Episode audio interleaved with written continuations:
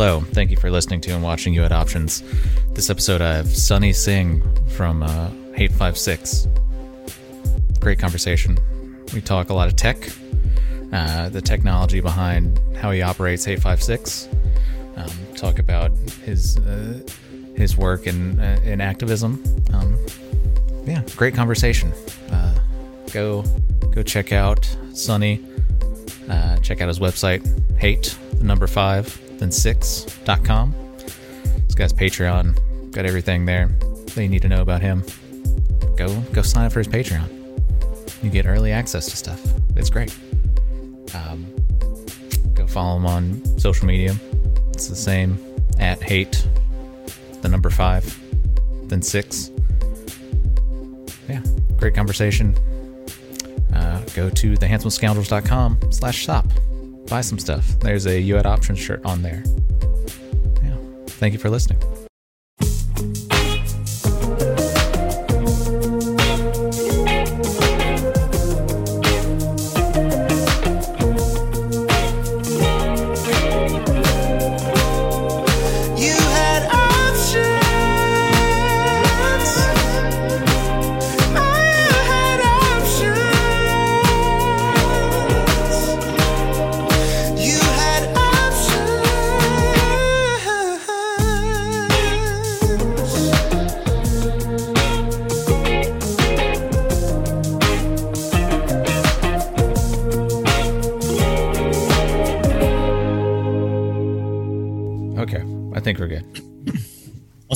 Hey, Sunny.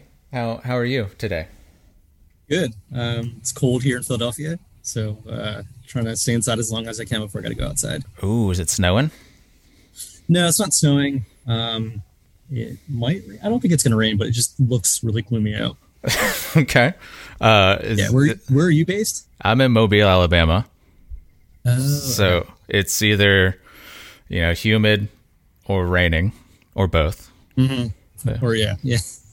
have Have you gotten a chance to spend time down in this area or New Orleans or? I was I was in Alabama once for a show. I was in a, I was at a show in Tennessee, and I hopped on a um, what do they call it, like a pond jumper or something? Puddle puddle jumper.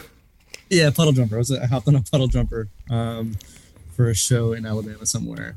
Uh, it was like a one one off thing. This is like two or three years right. The thing is with this with this pandemic, my ability to tell time is just completely off. So I want to say it was two years ago. It's probably more like four. Okay. Oh man. Yeah. Um.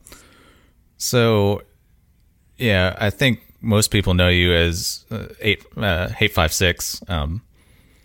With uh, videos for you know hardcore and punk bands um, of of varying uh, you know genres underneath that kind of umbrella, um, but I don't think I don't think people if they don't like dig into like um, like your notes on your website or or go watch uh, interviews with you, they don't realize like uh, you're so much more than just um, doing hardcore and punk videos. Like uh, a thing that drew me to you was your uh, development um, programming.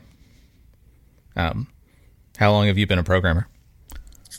Um, I started programming in high school, so this must have been. I think the first programming class I took was in 2000, freshman year of high school. Uh, it was a Q Basic class. Nice. Um, it was Q Basic, and then the next year uh, they offered the next level up, which was C++. Hell yeah. So I think I was a sophomore, and then I don't think they offered anything else until my senior year, which was uh, Java. Okay. Um, pretty much I've been programming since high school. I mean, even as a kid, I mean, as a kid, I was like taking apart my family computer and putting it back together. right. Um, but in terms of actual software, it wasn't until like early 2000s when I got into high school and like, you know, I, I was in the high school programming team. So we competed in Nice. um, uh, Canada. It was the Amer- the A- ACL American Computer Science League. Um, so there was like a written portion where we'd have to like solve like reduce logic gates and solve you know computer science questions and then there's also like a programming challenge as well so i was really into that uh, in high school and then when i went to college um, mostly focused on math and physics and my programming took a back seat well programming in the formal academic setting Right. took a back um, but i still programmed for fun mostly doing just like web development and random random projects here and there. Um, and then fast forward to grad school, I switched over and focused on computer science, um, uh, machine learning, AI, computational linguistics, um, and kind of just dove into that. And after grad school, worked for a couple tech companies. Um, we can probably go into all that stuff. But yeah, I worked essentially in natural language processing, data science, machine learning, all that kind of stuff, while I did hate5six on the side as a hobby. Um, and then in 2018, that those those kind of those that that relationship inverted, and uh, hate5six became a full time thing, and the programming didn't necessarily become a part time. It kind of is a part time thing. I mean, I still do a lot of development, but it's all for running the channel now. So I kind of like I've kind of like merged everything into one under one roof. That's cool. Yeah, uh, I I watched your video of you making that Raspberry Pi, um, like uh, Oh, the grip, yeah, the grip. That- That's that's wild. yeah, worked pretty well. Um, so if anyone hasn't seen it, um, when I was doing live streams during the pandemic, so during the pandemic, obviously bands were not playing, so we were doing live streams in a studio, um, closed off setting, and I was typically doing two, three, four camera angles, and um, All by yourself. I have a very all by myself, yeah, and I have a very specific way of how I like to cut my footage together. I mean, you could you could hire someone to just press buttons and pick the angle they think is best, but when I'm filming, I'm thinking about what angle is active at that moment. Um, so, um, the way I frame shots, the way I pan my camera, it's I do it in a deliberate way because I know that when I'm going to be editing, I'm going to be cutting to and from certain angles. So when I was doing these live streams, I had this idea. All right, why? I mean, I could hire someone, but it might be cooler. It might be a fun challenge if I can, while I'm filming, also cut between the angles. Um, you know, and the first prototype I had was just a, a number pad, a numpad on my on my phone. Yeah. that was just you know mapped to the keystrokes on on the laptop. And it was just you know filming and also just pressing the buttons on on a, on a keypad which is not um, that convenient in terms of operating a camera. So i had this idea of 3d printing a grip that i can then mount on my camera itself and using a raspberry pi to program the keystrokes. Um, and it was just sending that signal um, via an http request uh, to the computer running the stream and it was listening in for those requests That's and sick. reading in that reading that reading that in um, through a very simple API and then just mapping that to the keystrokes in OBS for cutting between the angles. So it was a fun experiment um, from from con- from conception to actual um, deployment was one week. I got it done in one week. Oh, damn. Um, from, from having the idea and then 3D printing it, um, programming the Raspberry Pi, soldering the wires, and just having it fully tested Damn. was a week turnaround. So I, I got a lot of shit done during uh, pandemic in terms of just uh, exploring technical problems and trying to come up with a good solution for them. Damn. Do you do you have your own 3D printer? I do. I yeah. I'll probably you can probably see it right back here. Um, Okay. Oh yeah. Red Sea. Yeah. I haven't used it in a while. Um, the the bed is completely uh, not level anymore. I, I I need to get one of those auto auto leveling um, devices, but yeah, haven't been printing much lately. Mm. Have uh have you just printed anything like silly? I don't know, like figurines or something? I did. I mean, for just testing the 3D printer, I printed some just like I think I printed like a little a little dog or something like that. Mm. But yeah, I was mo- I was mostly printing it for um, camera mounts, like either like like like the grip or um, probably can't see it's out of frame. But I I, I manufactured this aerial Skycam Yeah. um, probably, probably seven years ago, I took a class in um, plasma cutting. And so when I say Skycam, I mean like literally what the NFL uses for getting overhead shots. So okay. you, you, you have two points suspended in the air Yeah. by a cable. I think the NFL one's it's four points. It's a little bit more complicated, but um, essentially two points suspended, um, a, a cable suspended between two points, and then this device that has a motor on it um, can move along that cable um, laterally in both directions, and then mounted underneath is a camera on a gimbal that can also you know rotate tilt so you get the full um, 360 coverage. So I started developing that in 2014, I think. Uh, I took a class in CNC plasma cutting, and I bought like air grade aluminum, and I CNC, I CNC plasma cut this um, chassis. Um, and then at the time, I programmed a Xbox remote control, uh, rem- uh, Xbox controller to actually control the uh, the whole the whole system. But I ended up blowing the motor on that, and I did not get around to finishing it for a long time. It just sat on my wall as a um as like a as an art piece. Okay. And then again during the pandemic, I was sitting there staring at. it. I was like, you know what? I got nothing to do. Let me just fucking finish this. So uh, that's the reason I bought 3D printer because I needed to manufacture a couple uh, custom shaped uh, brackets for the motor mount.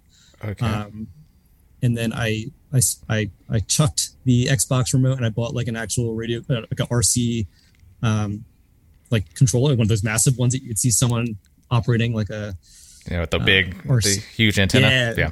yeah, and, and basically I I, I, per, I I got I got that and a receiver and I programmed that to control control that and I was able to actually um the I, for for the gimbal that I use for my camera is just a, uh DJI Ronin. If you're if you're a filmmaker, pretty much everyone has heard of the Ronin. It's like Mhm. the standard um, gimbal, but they actually have a essentially a communication port in there. And I don't know why they have it, but I was able to. Someone figured out that you can actually wire that um, in a way that you can send RC signals to it. So I'm a- actually able Oh, to control the panning and tilting of the the um, the gimbal remotely from from the remote. So essentially, when I'm when I'm I have I haven't technically used it. I used it in a field test, but um, you mount the Ronin under on the underside of this carriage, and then the remote control con- controls the carriage moving laterally along the cable, and then I can also use the remote to control the panning and tilting, Mhm. um, and I guess panning, tilting, yaw. I don't know. I, I always forget which one's which of of the gimbal. So Yeah. long story short, I got that done. so Sick. that was Uh, fun, that was a yeah. project. the uh yeah it's funny i was just thinking like usually when people are bored or they're like i want to pick up something new they're like i'll i'll start baking or something but you're like i'm gonna go to a cnc plasma cutting course Yeah, well, it was it was more it was more so I have this unfinished project that's like haunting me because I s- Okay. see it on my wall and I haven't, I haven't finished it. okay Um, so it was was yeah. I mean, yes, I do shit like that when I'm bored. I'm like, let me let me l- tackle a, a fun problem.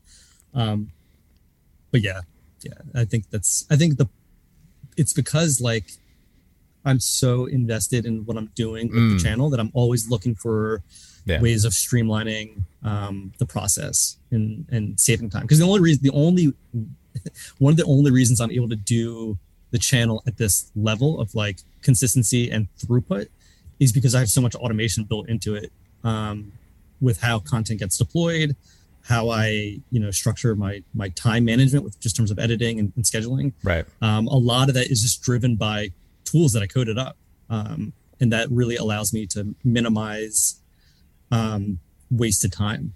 So um, again, like the, the grip was a fun project, but again, that like minimized the need for me to bring in someone and train them how to how to cut it. Um, and it also just was a it was a very ergonomic solution to a clunky problem that I had. yeah. Yeah that's cool. Yeah i'll see you post every once in a while uh, pictures of you like uploading your your files. So that's all how you just plug in your i don't know how that works. You just plug in your uh your uh, Uploading what files? like video files like to to the actual like website or what?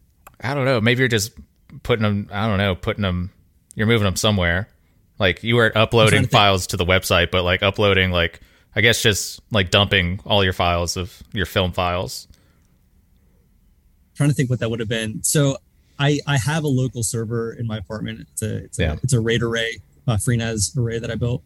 Um, so I'm constantly moving data off there, and I installed uh, 10 gigabit Ethernet. So I actually actually edit 4K directly off the server, and I don't have to have the footage locally on my machine. So that saves me so much time.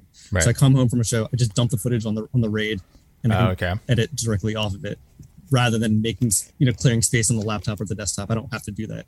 I can just edit off off of the uh, off the server. Damn. Um but essentially now we're getting to the actual content deployment. I don't know if this is the direction you want to go in I- but like yeah man. All right so the um as soon as i have a video done um uh so all of my videos live on both vimeo and youtube Mm. um mostly because when i first built the site in 2008 vimeo was the optimal solution i i, I still Yeah. think vimeo's compression algorithm is better than youtube in terms of how uh, it renders like shadows and things like that. But to each their own. Anyway, I when I built the site, Vimeo had a better API, so a lot of the site relies on Vimeo's backend to run. Okay. Um, but the process is video gets edited, uh, I export it, I upload that video or that set of videos to Vimeo. It's a private it's a private video at that point. Um, Vimeo gives me a unique ID for that video file, and that's what is referenced. Like the entire backend of the site relies on that unique ID. Um, and then I have a whole content scheduling system that I built. Um, it's kind of like a it's a hot it's a it's a it's a queue. It's a it's a hybrid queue. It's both a standard FIFO uh, first in first out queue, meaning like, um, you know, if if if, if I, I don't know how technically uh, uh, inclined your listeners are. I don't know. FIFO queue. Yeah, you know, you yeah, you put the first thing in, and that's going to be the first thing that comes out, and it's a yeah, stack. if you, if you if you if you think about it like a line in a restaurant, like people Yeah. line up, and the first person in is the first person who's going to get served by the person at the register. right. So that's a FIFO queue. Life a LIFO um, is a last in first out, meaning the last the last entry in the queue is the first one to get served. hmm So um, one way to do content distribution is just a FIFO queue, meaning the oldest video in the queue is what gets uploaded next. So you can just like burn through that. Um, I did that for a while. Um, and well, let me back up. I, I could technically just upload all of my content today Right. and just Right. and maintain no queue. But the only re I mean, we, we uh, in order to grow a channel, you need to have like a consistent upload schedule. You need to have viewers come back for more. Right. Um, so one of the reasons why I just don't do it is because I, I want people to come back because if the video they want isn't coming out today, they're going to come back tomorrow to see if it's if it's posted Yeah. tomorrow. Um, so it, it drives engagement and it again it's it's just it's like food for these for these algorithms to make sure that you're relevant. Yeah. Uh, and the and the other part of it is just preventing oversaturation because if I post 20 videos in one day, no one's going Right. to watch any of it. Yeah. And the whole purpose of the channel is to drive as much traffic, as much eyes, ears, and attention to a specific band or to a specific video that I that I produced. Um, so that's why it's like a slow leak. Like, you know, I, I film a lot, but I'm only leaking two or three videos a day. Yeah. So you could just do, you know, first in, first out, um, and just go through it that way. But then I had the idea a couple years ago. Why don't I, like, sort of, why don't I take advantage of people's, um, people's impatience or excitement for a video in the sense that, um, you know, you know, you know, I, it could just be a first in, first out, and people would be like kind of annoyed because the video that I shot yesterday is gonna, it's got to wait. Right. Um, the other solution is I pick the I pick the scheduling, I pick the order, and I I, I figured why should I do that? That- that- Again, that's more work for me to do to figure out. Okay, Friday, this video come out Saturday. This one, like I don't have the time to do that. Nor will I actually, nor can I make everyone happy by doing Right. that sort of release schedule. Uh, so I had this idea. Why don't I why don't I um, like exploit people's impatience and create a voting system? Right. so that um, the viewers can actually vote on what comes out when. Mhm. And the actual genesis of that was I created a notification system because people are always asking me, "Hey, can you let me know when you post this video?" I'm like, I'm not gonna just send out random messages to people. When I, I hey, can't bro. keep track of. Yeah. I can't keep track of when John wants video X and when Bill wants video Y. Like I don't have Yeah. the cap like capacity to do that. So it started out as a notification system. Um, people could enter in their email address, uh, check off which videos they want to be notified for. As soon as it get, as soon as it gets uploaded, there was a script that would use a mail server to email them that the video went up. So then I had this idea. Well, why don't why don't I use the script subscription numbers for a video as a proxy for interest or like a vote, right? Yeah. Um, and that was how I built the voting system was around that system of just notifying people that a video was posted. So all that to say is that the the content queue is both like it's a priority queue, meaning that you know it's not videos aren't getting served first in first out. They're getting served by a priority, and that priority is determined by the community of people who are voting on what they think is most important to be released next. hmm Um, I call it a hybrid queue because I st- my my biggest concern with the queue is that like a newer band that doesn't have as many like fans or listeners isn't gonna like accrue enough votes to come out and it'll constantly be pushed to the bottom. So to combat that, I added this like mechanism that I call mana. Like gamers know what like a mana like Yeah. mana is like how you accrue like health or whatever. Um, so I have a mana system that essentially awards um, it accrues like artificial votes based off of how long the video has been sitting in the queue. Oh, okay. Um, so right now it's just like a linear, like for every X number of days, it accrues Y number of, of votes. So it's it's a it's a kind of like a hybrid queue because the longer a video sits in the queue, it does accrue more votes. So they're kind of like two competing forces. Like the people are voting for videos, but then there's also the force of this mana accruing. Like time, yeah. Ideally, should sort of like maybe not be fully equal forces, but you know, it does help combat the problem of a video like rotting away in the queue. Right. Um, yeah. I do have a I do have a couple like I'm, I haven't fully fleshed it out yet, but I'm trying to modify the mana algorithm so that it's not just how long the video is in the queue, but I also want to factor in like how many videos of the band currently exist on the channel. If it's a band that's never appeared on the channel, they should get more More. more, mana just to you know right. The other um, another factor is um, the time since the last release of that band. So, for example, like I'll film a bit, I'll, I'll go on tour with uh, Year of the Knife, for example, and I'll film them five days in a row. Their fans are just going to upvote all five videos at the same time, yeah. right? So you run into the problem. Well, I also don't want five Year of the Knife videos coming out in succession. Right. So the um, part of the part of this like new mana uh, algorithm that I'm, that I'm developing is like not maybe not penalizing, but taking into consideration time since the last release of that band. hmm Um, another another element is um, what percentage of the show has already been uploaded. So again, if I'm filming like a show Mm, and the headline the headliners are get are the ones that get posted first, but the the openers kind of like sit sit unreleased yeah. um, I, as as more of a show gets posted, I want to upvote the the remaining bands. Like no band gets left behind. You know what I mean? um, kind of that sort of thing. Yeah. Um, so that's that's kind of how the content like scheduling works. This is yeah. I feel like I'm. This is like a huge information dump. It's, it's all good, man. Like, I like it. so once once a video gets like again i will only post about two or three videos a day. And so every more every mo- I, I technically don't know what comes out every day. Like i'll get an Mm. email email notification from the server saying um as of this morning these are these are the top three videos that have the most votes. These are going to come out at 11 a.m uh, 4 p.m and 9 p.m Okay. um so again that that, that changes by the like the, the voting totals update every every five minutes. So i i i could take a peek but i, I technically don't know until the morning of um Do you know who posted hap- at 11 today?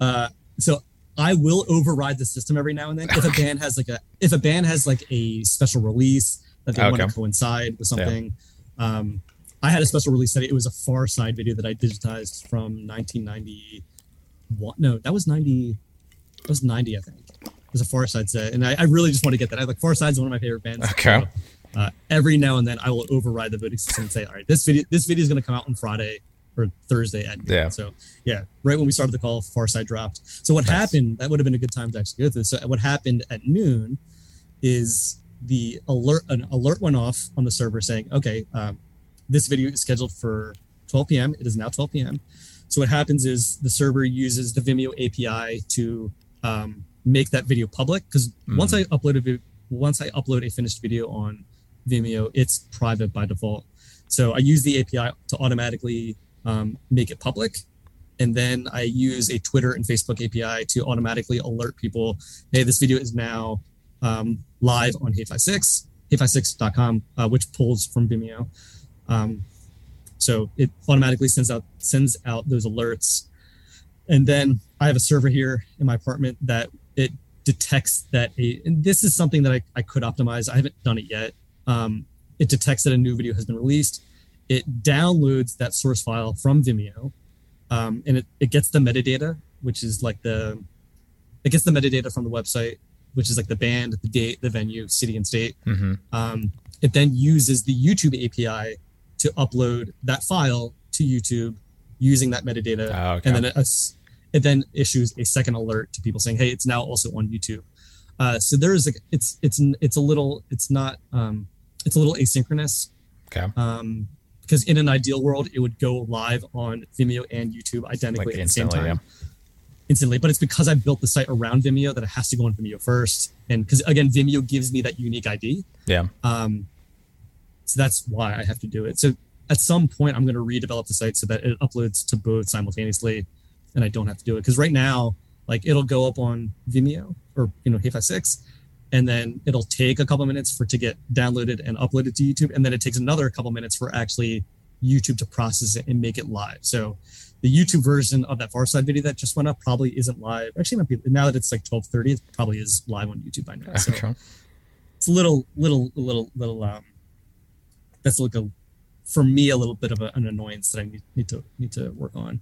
Um, but again, that's that's all automatic, so I don't Yeah. have to deal with like alerting people or besides that initial upload to Vimeo, I don't have to deal with the uploading. I don't have to deal with Nice. tagging or manually adding in titles and descriptions. The only manual thing that I do is I have to create a, a video clip, like a 60 second clip, is, um, and that's what I post on Instagram. Okay. Um, so, and that is that is also slightly automatic, um, in the sense that once, like I said, I have a local server here that downloads the file off Vimeo, uploads that to uh, YouTube. yeah. That that server is technically a backup of my footage because it has the the finished files of of everything that's on the, on the Mhm. site. Um, so what I did was I built a uh, a clip extraction engine. So there's there's an app on the site. If you're a Patreon subscriber, you have access to this. So you can take any video, you can you can paste in the the link to any hate5six video, um, enter in the start time, and then enter in the duration, and then the local server. I have a cron job that is con. Oh no, it's yeah, it's it's not a cron. It's a it's a it's listening for web web web, web requests through an Hmm. API that I built. It's listening to see has anyone issued a request for a clip. Uh, if so, it takes that source file and then it runs essentially takes the start time and the duration, extracts that clip, uploads that clip to, to Google Drive, and then sends a download link to the person who requested that clip. So Okay. I'm the biggest user of this this clip extractor because I use it every day to, to Right. automatically create a clip. Because otherwise, I have to open my editor Yeah. and like hone in on okay at 154 i want to get this 10 second clip i just use the clip extractor i, I say i enter in the timestamps and within a couple minutes it, it sends me the download link and then i download that and post that on on instagram um so again that was another fun project of just all right i need to i need an efficient way of creating clips Yeah. um because also if i'm not if i'm not home right if i'm on the road and need, need to create a clip i don't I'm, i don't have access to my my raid i mean i i could set it up so i do Yeah. but I'd rather just have a server that's listening for requests and automatically creates those clips and just sends me an email with the download link. So um, I use that every day. That's another like Yeah. feature that um, I thought more people would because right now people just take a screen recording if they want to post like a funny stage dive or whatever. They just screen Yeah. record it and they post it. And it looks like shit because it's like a screen recording of a super compressed video that's Right. on Vimeo. And I'm telling people like. If you're a member of channel and Patreon, you Make can just use the clip clips. extractor. Yeah, you're, you're literally getting it from the second level from the source. So it's, I think it looks, I think it looks cleaner, but getting people to actually use it is, is a hard, is the hard Damn, problem. dude. Yeah, it's. I like you describing your uh, all your automation proce- processes. It's a Yeah. So that was, that was a long, that was a very long explanation, but that's, that's how it all works uh, from like, from editing to actually deployment. mm, Uh, that's like the full life cycle of the video. in in ten years. Are we going to have Sunny AI, and you're not going to even be filming? So I I created this thing that um I don't know if you saw it. I I, I made this automatic editor. Um. I posted a video of a side by side. I said, "Here's two versions of a video. One of them was edited by me. One was edited by this algorithm. And all the algorithm is doing is it's automatic. It's kind of like the grip, right? It's just Yeah. automatically.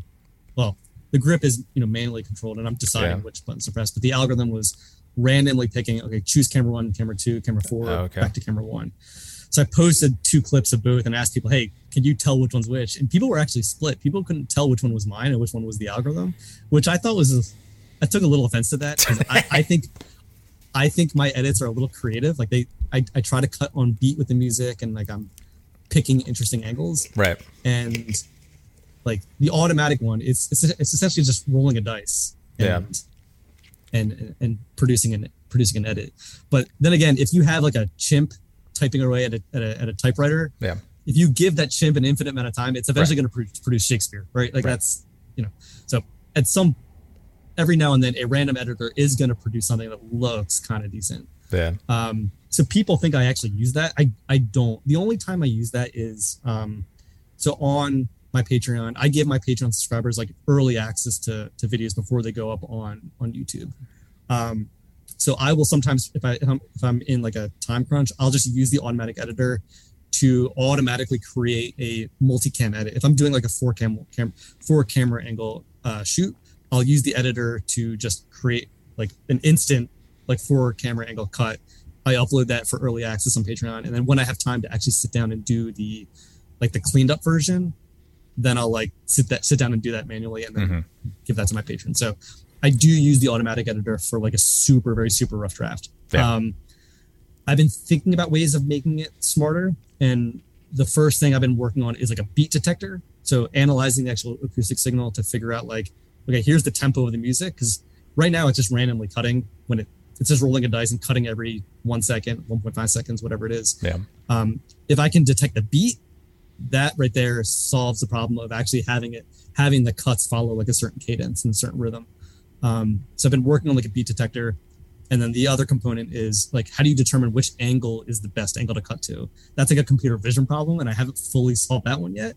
uh, but I've been thinking about ways of of of doing that. Like, um, I tend to cut my angles a lot when I'm panning. So I, I do this like whip pan a lot. You'll Yeah. Yeah. you'll see it. You'll see it in, in a, if you if you look for it, you'll see it. Like I'll be like the like on a multicam video, like I'll, the one shot, the current shot will be focused on the drummer, and then it'll quickly cut to like a crowd shot, Yeah. and it's almost seamless. It- It's a seamless cut because when I'm filming it, like I said earlier, when I'm filming, I'm thinking about how I'm editing.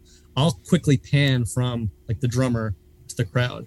So I will stay on the drum cam, the dedicated drum cam, while also filming the drummer Oh, I see. At the at the moment where I pan from the drummer is when I do that cut, so that the viewer can't really tell what just happened. All they could tell is that they were watching the drummer, and very seamlessly they are now at the at the, at the crowd. So you'll see that a lot where I'm cutting. I'm using that motion blur of Mhm. panning to actually mask the fact that I'm cutting between a shot on this side to a shot on the other side of the stage. Um, so that's something that people, if you watch enough hate5six videos, you'll see. So anyway, I, I was working on um, an algorithm to, to to detect the blurriness of an image. So a video is essentially just a sequence of still still images, right? So I was working on like like I said with the, the beat detectors trying to find the best time to to, to cut acoustically. Um, I was using computer vision to detect like if there's a lot of motion blur in this image, that's probably the point where I'm panning the camera really quickly. So I was using that to find like a like a cut point visually. Like, okay, this the the motion blur of this image has reached a maximum. If you think about like a time like a like a like a time series hmm of images, the the motion blur peaks at the point where I'm panning. So Okay. that's kind of like a point where I could where I could cut. And then it becomes like an alignment problem. Like you have this uh these points in time visually where, where you can cut and these uh, points in time acoustically where you want to cut. Mm, and you want to you know what ha- the, the best time to cut is when there's like like the motion blur lines up with the beat. And I, I tend to do that. Like i tend to pan like during a drummer build up like he's like hitting the the four times whatever. Yeah. and right when the drummer's about to hit the cymbals that's when i that's when i pan the Yeah. camera. You'll see that a lot too. So theoretically if i'm doing this beat detector and this like motion blur detector they should line up every so often. Um, and then the algorithm would be okay that's the time to cut the angle so i have ideas about how to make an automatic editor i haven't done it yet uh, but maybe one- so to answer your question one day maybe uh, i won't have to do anything it'll just be like i'll set the cameras up i'll film it and then like i can go home and have the editor automatically edit it and then automatically get uploaded and there you go. You can you, i'm can- on you can just walk around. to- around. yeah. You I can, just t- I can take more cl- i can take more classes in cnc plus there you go, man. Yeah, Yeah. I don't know, pipe fitting, welding, something. I don't know. something Uh, yeah, yeah You can just when well when you get to that point, you just walk around with a fake headset and act like you're screaming at people, like exactly "Cut the camera down!" cut the guarantee yeah yeah. Uh, but did want to talk about um, you. Uh, were you live streaming before uh, like the pandemic? With I know Code Orange was the big, the big. Yeah, uh, I was, I was, I was anti live streaming for a long Okay, time. I, yeah. I was, I was always like, why the fuck am I going to spend? Can I, I don't know if I can curse on this podcast, but I was hey like, man, let it fly. I- was like, why why am I going to spend time and money and resources live streaming a show when I could spend that time, money, resources in making the archival footage just better? Yeah. Plus, also, I want people to go to the show. I don't want I don't want people to have an excuse to not go to the show. It's true, yeah. right? Like I, I already do get some pushback from bands being like, "Oh, we don't want you filming because no one's going to come to the show." It's like, hmm. Yeah. all right, It- as much as I love videos, a video should never replace the experience of being Right. at a live show. So if someone's willing to wait for a video, like short of someone being you know having like a physical disability, not being able to go, or someone Right. like geographically not being able to like travel, like if you're in the same city as a show and you're content with waiting for a video, you are never going to go to the show to begin with. Like That's right. That's how I look at it. Yeah. So yeah, I was I never wanted to do live streams, and then the pandemic kind of like forced me to do it because obviously we we needed a solution.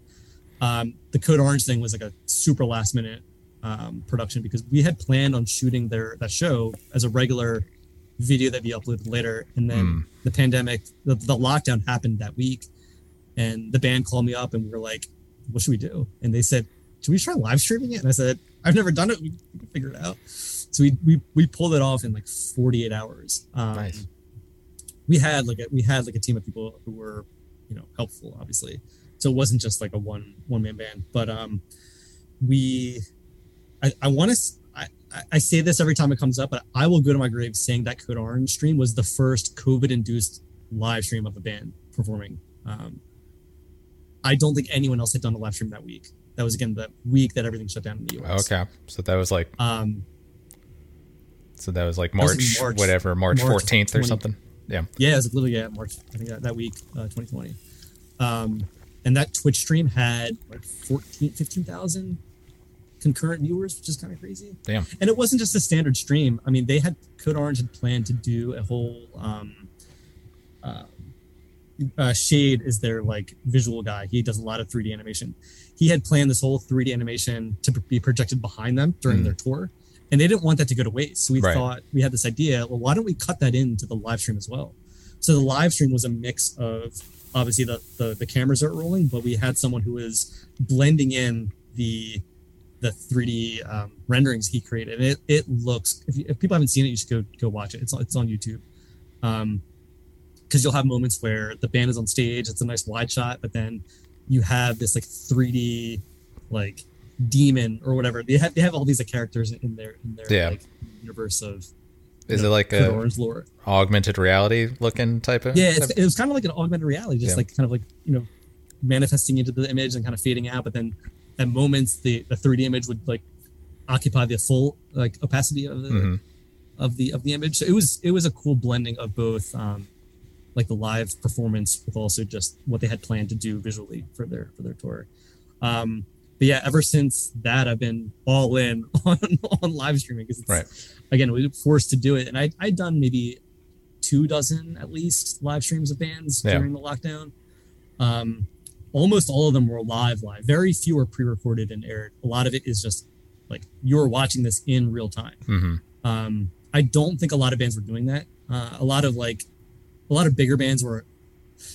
A lot of people were were were selling live streams, but they were actually pre-recorded, and mo- the viewers don't care, Right. right? But from a technical perspective, I think that's a very important distinction. Pulling that off live is very hard to do, Right. uh, both for the band, but also technical challenges as well. So there were not a lot of other people doing actual real-time live streams. Um, so I take pride. I mean, I definitely fucked up a bunch of them. Um, just audio going out of sync or a camera going Yeah. offline. Like shit happens, but that's part of it. And like Yeah. I like that technical challenge. So um, I'm proud of the fact that the vast majority of the ones that I did were actually like real time and live. Yeah. Mm. Um, yeah, that kind of leads into uh, we want to talk about your your activism and um, you being at uh, demonstrations and live streaming there. Um, was what kind of I guess was it um, what drove you to do that? Just kind of like wanting to record what was happening and like Yeah, I mean, I've been I've been filming protests and social movements since 2011. Like people think it's a new thing, but I've been Right. doing this since a lot. I mean, not live streaming it, but just documenting it for a very long time. yeah Um, and the reason for that is I am of the mindset that hardcore and punk is a very political s- statement and it's an opportunity to talk about these issues. Some people disagree with that, but like, fuck you. like, for me, it's you don't have you don't have to agree with the, the Right. political takes that I put out there, but like to say it doesn't belong, this is this is the entire point of what this community was was built on. Um, so during the pan, I mean, I that is to say, like, I always or I try to use the platform as much as possible to shine a light on issues and topics that I think are um, important and that need to be signal boosted because um, essentially at the end of the day, the channel is me pointing my camera at shit that I think is interesting Yeah. and trying to get as many eyes and ears on it and like maximizing like maximizing the amount of like attention I can give to whatever it is I'm pointing at, whether it's a band playing a show or someone giving a speech at a rally. Like my objective is film film thing, create content, maximize traffic to content, watch, rinse, repeat. So um, during like the George Floyd uprisings and everything that happened with, with the BLM movement, um, that was just a natural continuation of what I had already been doing. And Right. obviously shows weren't happening.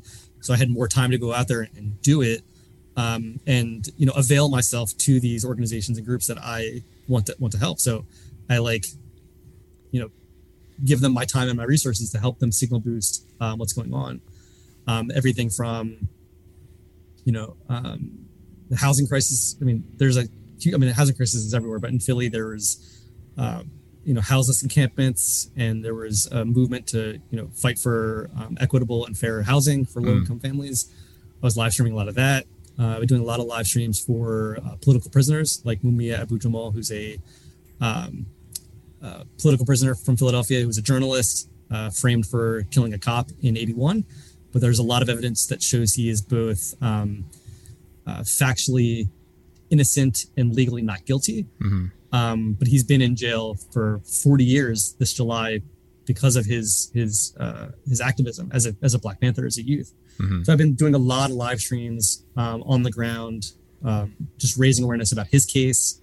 Um, and I actually invested in um, a live streaming um, signal bonding unit, which is what the which I remember seeing like someone from NBC like walking around with it. I was like, oh, let me, what is that thing?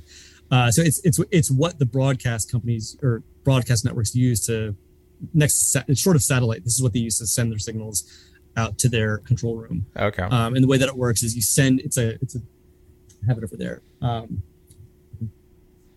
you want me to grab it? I can grab it. It's a it's a it's a it's a, it's a, it's a box Yeah. that takes in an HDMI signal, um, and it's an it's an encoder, so it encodes the signal, and then you plug into um, you plug into um, uh, cell modems like an AT and T and Verizon modem, Okay. um, and the the service will then um, rather than relying on one cell signal to, Yeah. to send your send the content out, it splits it up into two, sends it out to their server, um, and then they recombine that footage, and then um, you can then distribute that out to like YouTube, Facebook, Twitch, wherever whatever you want. So that's a service that I pay for um, to just encode the signal and broadcast it out. But it's what like broadcast companies use to uh, efficiently send their shit out. So um, it's pretty pricey, but again, like I do enough of these um, live streams on the ground that it makes sense to do it. Because again, um, I'm trying to create not just a lot of content, but I also want content that's compelling. I want it to Mm. look and sound good. Um, so that's why I use like high end cameras, high end lenses. Because I, the way that I think about it is it's similar to how I think about filming a band. Um, if someone's going to take the time to like use really good gear to shoot a band, you as the viewer who's scrolling through social media, you're gonna you're gonna stop and be like, huh, I should probably look at this because this is the production quality is pretty high. It's Right. not just self it's not just a cell phone pointed at this band. Just by nature of the production value, people are more likely to to sit down and, and give it a shot Right. um, I take that same mentality with with filming these these these protests. I want it to look cinematic. I want it to look a certain way, so that if someone's just scrolling through Facebook and they see this live feed that looks like a fucking movie, they're gonna be like, what, "What the hell's going on?" So that's it's a very deliberate decision on my- part. Um, because again, when people are when people are scrolling through social media, you have just a fraction of a second to catch their attention, right? Right. So um, that's why I use like the lenses and the cameras that I use, and again, that's why I want the the the live stream quality to be as high def as possible as well and that's why i use this like cellular, cellular bonding bullshit um, just to make sure that the signal is is clear but there are there have been a couple technical issues issues with it, with it, and I'm like, why am I paying for this service and it doesn't even fucking work all the time? So I've been I've been on the phone with with their tech support lately, being like, why am I paying you all this money a month if you can't even guarantee that I'm getting a bonded signal? So Is so? Um, Do you have to have like two different plans with like Verizon and AT and T? You yeah you you have to have two plans and then you have to pay for the actual encoding service, right? So I bought the unit. The unit was whatever, Yeah, um, but then you have to pay a monthly subscription to use this the service, which will recombine the signal, um, and that also includes the the the the, the two cellular modem plans as well. But it's it's when it works, it's great, but when it doesn't work, it's fucking frustrating because you're like, I'm Right. paying all this money and it doesn't Right. work. Oh man. Um, have you gotten any pushback from people that are just like stick to music videos or Oh yeah, all like the time, that? all the time. Yeah.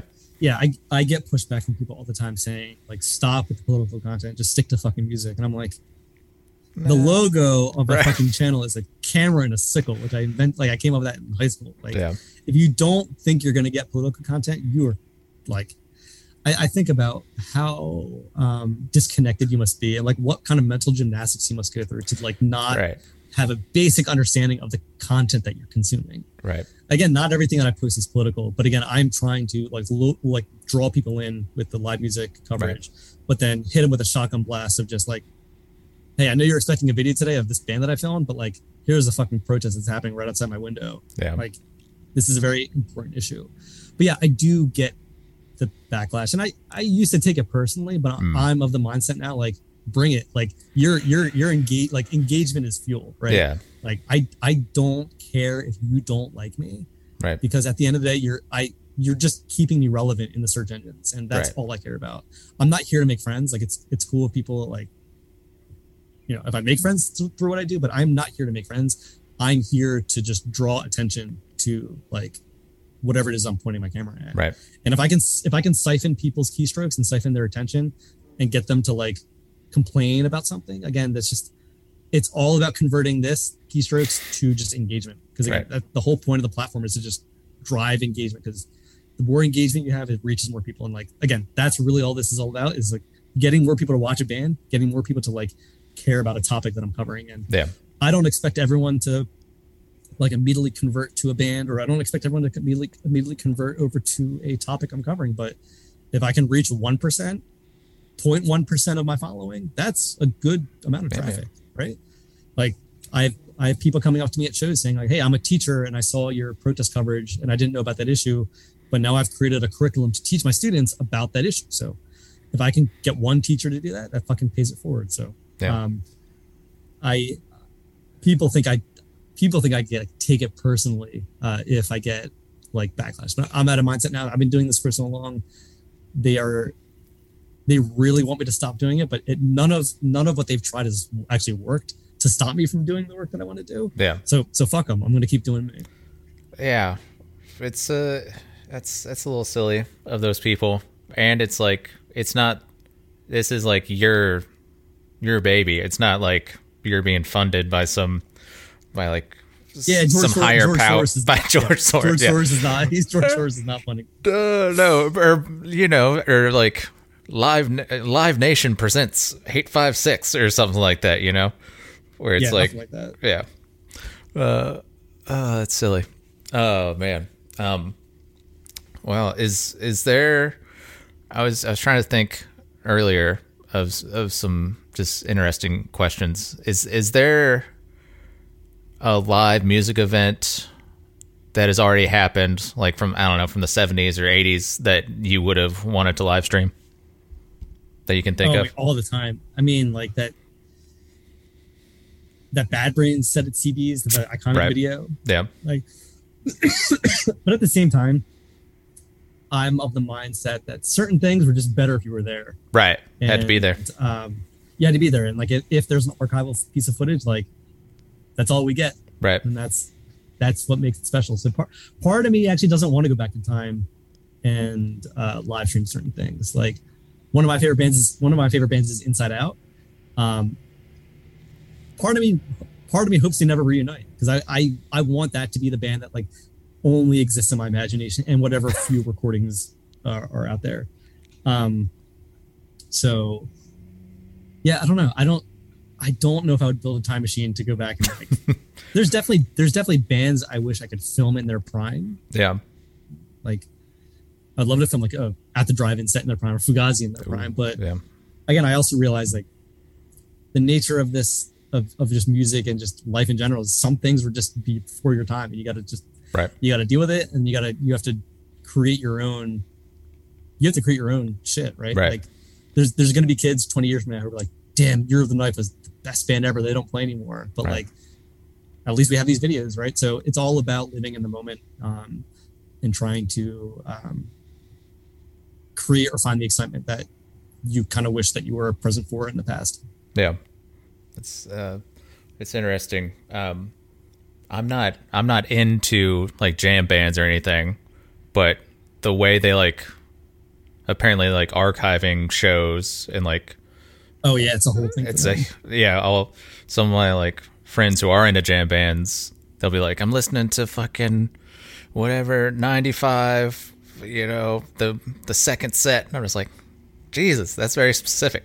Uh, yeah, yeah, yeah. I, I'm with that. I'm I'm that way with certain bands that Yeah. like, I know which recordings like are from when, who recorded them, and like yeah, the very very nitty- very very nitty nitty very nitty gritty details. mm, Um, like that's how I got into like filming shit in general. It's like I just grew up being obsessed with live recordings that Yeah. way. Um, and that kind of translates into how methodical I run the channel now. Like everything is tagged in a certain way. Like I'm very methodical with how I deliver the content, and it all stems from being super obsessive with how things were archived back in the day. Yeah, yeah, it's cool because I don't, I don't think for um for this the stuff you co- you cover, there's never been anything like that before. I don't think of somebody being like meticulously archival like that. I mean, there people definitely filmed before me. Right? Yeah, for Um, sure. there were a couple sites. There was a uh, Pheer out of DC, P H E E R, which was run by uh, this guy Pablo, who I'm friends with. Um, he was this was pre YouTube. He had like a real player. Uh, for anyone remembers real player, that was on his website. It was just streaming his his content. So he he was way ahead of the curve. Yeah, Uh, there was him. There's a guy in Philly. Called, uh, his name was Mike. Uh, my, uh, his site was called Eat Tapes. E E A T. Eat Tapes. Um, Okay. He was very methodical with how he logged stuff. So I definitely learned a lot of lessons by just looking at those guys and seeing how they were doing it. Um, especially now, like everything needs to be cataloged. Otherwise, it's just so hard to find shit right. um, and that's why like i'm constantly building tools to help people find their next favorite band whether it's like you know a customized search engine on the site or building like a band recommendation app which i have um, using some some ai like i'm constantly building like developing tools to help people find the next band that they, they that they're gonna they're gonna fall in love with so Mhm. for me it's about you know um, finding the needles in the haystack as it were um, we're just like we have all this shit all the content just just floating around how do you distill it into something that's going to uh, pierce through the noise and actually resonate with someone Yeah. Mm. Damn. Uh, we've been going for about 50 minutes here. Uh, um, t- yeah. Do you have any like closing words of wisdom or? i don't know um ah gosh i mean i don't know if what what's your what's your listener base like are they technically inclined or Uh, no, not really. yeah i don't know i mean is there is there i'm trying to i feel like i've been talking a lot is there anything that Wha- Uh, how could how could somebody get into development work if if they wanted to? Like what what, Yeah. what is some uh, steps people should take?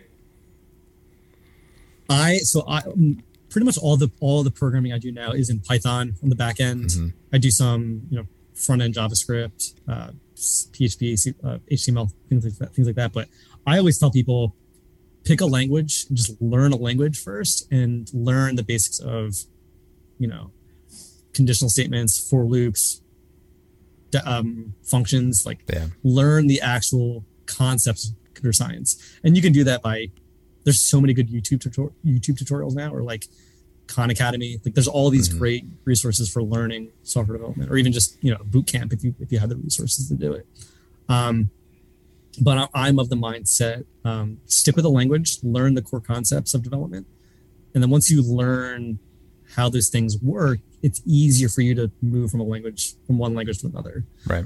Um, and I also tell people pick a pick a project. Think of something that you want to work on. Like for me, um, after I finished college, I was I was this is 2008, and this is like during the, the like the the economic crisis. It was so hard to find a job.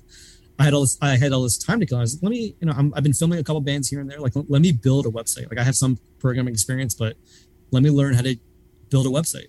So hate5six actually started out as just a fun project of like, can I build like a website? Yeah. PHP, which I had ne- I never used PHP at that point. So I tell people like think of something you want to build, like even if it's just a simple like app that tracks like your grocery shopping list or whatever or whatever it is. Like think of something that could solve a very basic problem, hmm and then learn like start chipping away at it. Think about like I like to think of like I like to take a problem and deconstruct it into smaller parts that I know I could like that I could like you know tackle pretty easily. So I think the longer that you program and work in development, you're able to see a problem and think about how okay, this component can actually be solved. hmm Like I can actually remove this this component and solve this first, and then plug it back in and move on to the next thing. So I think the longer you program, you start to think like a program and start to like realize that you can decouple things and attack them piecemeal. hmm Um, so I, I I advise people like think of a problem that's not too complicated, but like might have a couple small moving parts, and then just tackle each one independently. Like once you like can do that, you're able to accomplish a lot. I mean that, that's how I was able to do like the grip and like the the, the aerial camera. It's I I thought about each component like piecemeal, and and went at went at it that way. So Yeah. I advise people like, yeah, learn a language, learn the core concepts, and then just think of something that you want to solve. Because if you if, if you're going to work on something that you care about, you're you're going to want to see it through. Like Right. you're going to have the the excitement, the energy, the passion to, to do it, rather than some fucking assignment that a that a professor gives you, um, which is useful. Like, don't get me wrong, acad- academia can be useful, but you can learn so much more through trial and error Yeah. and just like doing it yourself. So that's kind of my advice. Mm, wow, that's good. Uh, well, stay on for a second, Sunny. Um, you had options, but you decided to talk to me. I appreciate it. Absolutely.